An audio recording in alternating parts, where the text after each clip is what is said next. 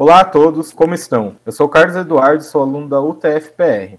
Esse podcast tem como intuito apresentar a área de atuação do personal trainer na educação física. Pertence a um trabalho da disciplina Projeto Integrador 1, ministrada pelo professor Ciro e pela professora Edna. E aí, pessoal, eu sou o Vitor, também sou aluno de graduação de Educação Física. E no podcast de hoje nós tivemos uma convidada, a Andrea, a gente fez uma entrevista com ela o nome dela é Andréa Bricena, ela se formou na Unibrasil e tem especialização em ginástica coletiva e personal trainer. Então, pessoal, a primeira pergunta que a gente fez para a Andréa foi a seguinte: Como o profissional desempenha sua ocupação no dia a dia? Ela mencionou que a atuação do personal no dia a dia começa no, no, planejamento do treino, depois na anamnese dos alunos, depois em testes de capacidade física desses alunos e posteriormente o treinamento.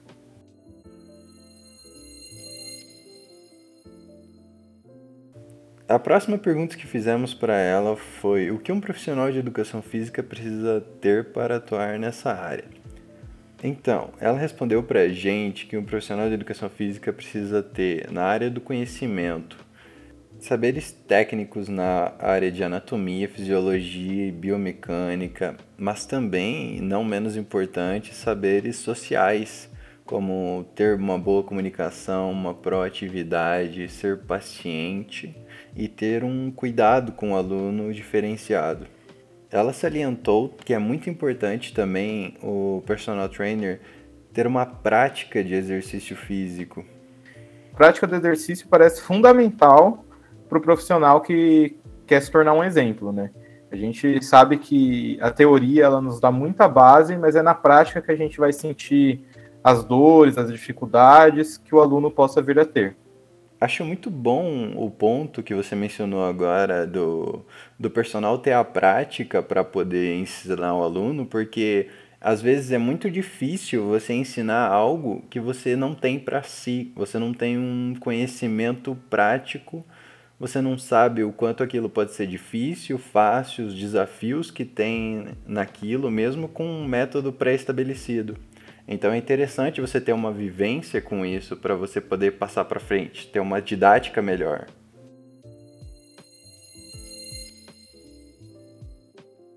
A próxima pergunta que fizemos para a Andrea foi a seguinte: Quais as dificuldades que ela encontrou para atuar nessa área?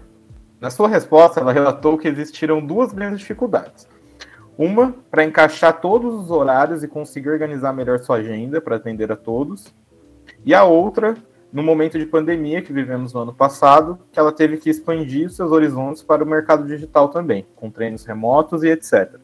Sobre essa questão do trabalho remoto, é, tem sido um assunto muito discutido dentro da educação física pelos profissionais, uma vez que a profissão antecede o advento da internet e, e, toda a popularização, e cada dia mais as pessoas estão querendo fazer suas práticas no, na comodidade do celular, sem precisar é, ir, ir para academias, enfim, sair de casa.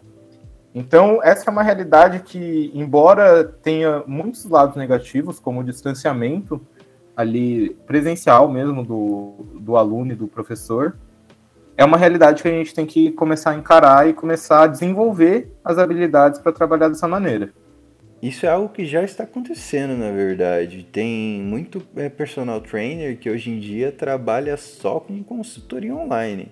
E não só isso, mas tem uma galera que trabalha com criação de conteúdo, às vezes não tanto lidando com consultoria, mas incentivando o público à prática de exercício físico e esses às vezes acabam sim procurando um personal trainer para ter um trabalho mais específico com eles.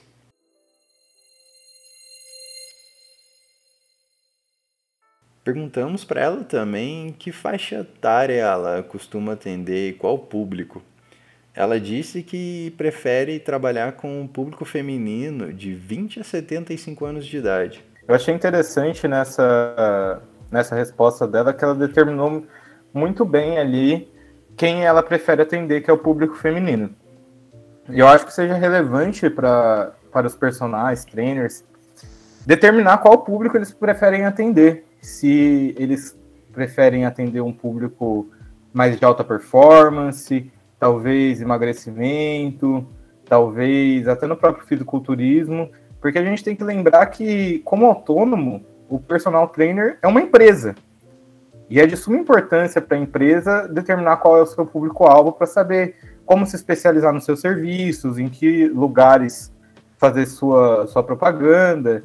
Isso é muito interessante, realmente, determinar um público-alvo.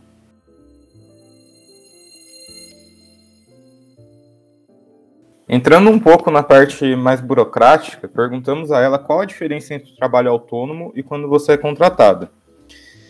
Existe, segundo ela, uma diferença primordial que é autonomia e flexibilidade.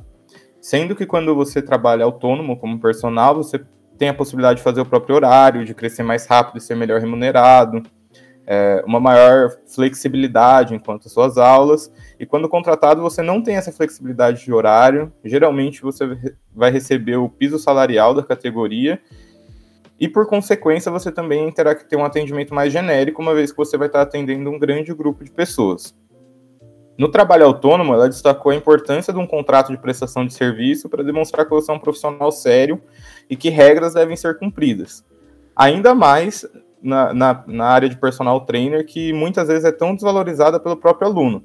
Então, ter um, um contrato passa uma maior seriedade. Referente ao contrato, é muito importante deixar estabelecido a questão do plano de aulas e horários e a parte em que fala sobre reposição ou no caso de falta ou um cancelamento da aula. É importante deixar estabelecido isso porque mostra também na questão da seriedade como profissional que você não tem um tempo 100% livre para aquele aluno, mas que você pode sim encaixar dependendo do que for estabelecido com ele. E também referente à questão de pagamentos, porque mesmo você prestando um serviço que às vezes não é com uma instituição, você sim pode agir como uma instituição definindo o seu valor, o valor da sua hora aula, do seu trabalho e também tendo dias específicos para pagamento e coisas afim.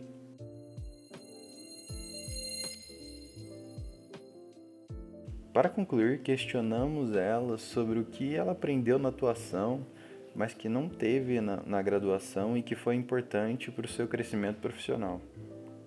Em sua resposta, destacamos dois fatores que ficaram mais interessantes, como a atuação ensina a lidar com as pessoas, suas diferenças e peculiaridades, e também a respeito do planejamento de carreira. Então, pessoal, essa foi a entrevista que fizemos com uma profissional de educação física da área de personal trainer e algumas opiniões nossas.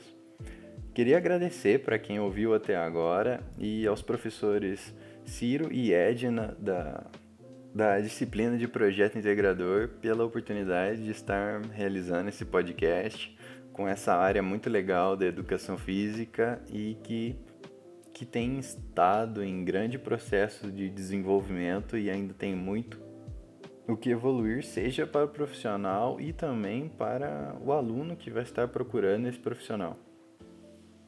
Então é isso, galera. Espero que vocês tenham gostado do podcast, tenham aprendido alguma coisa. Recomendo também que vocês acessem os outros podcasts de outras áreas de atuação aqui da turma, que todos estão bem legais. Um abraço.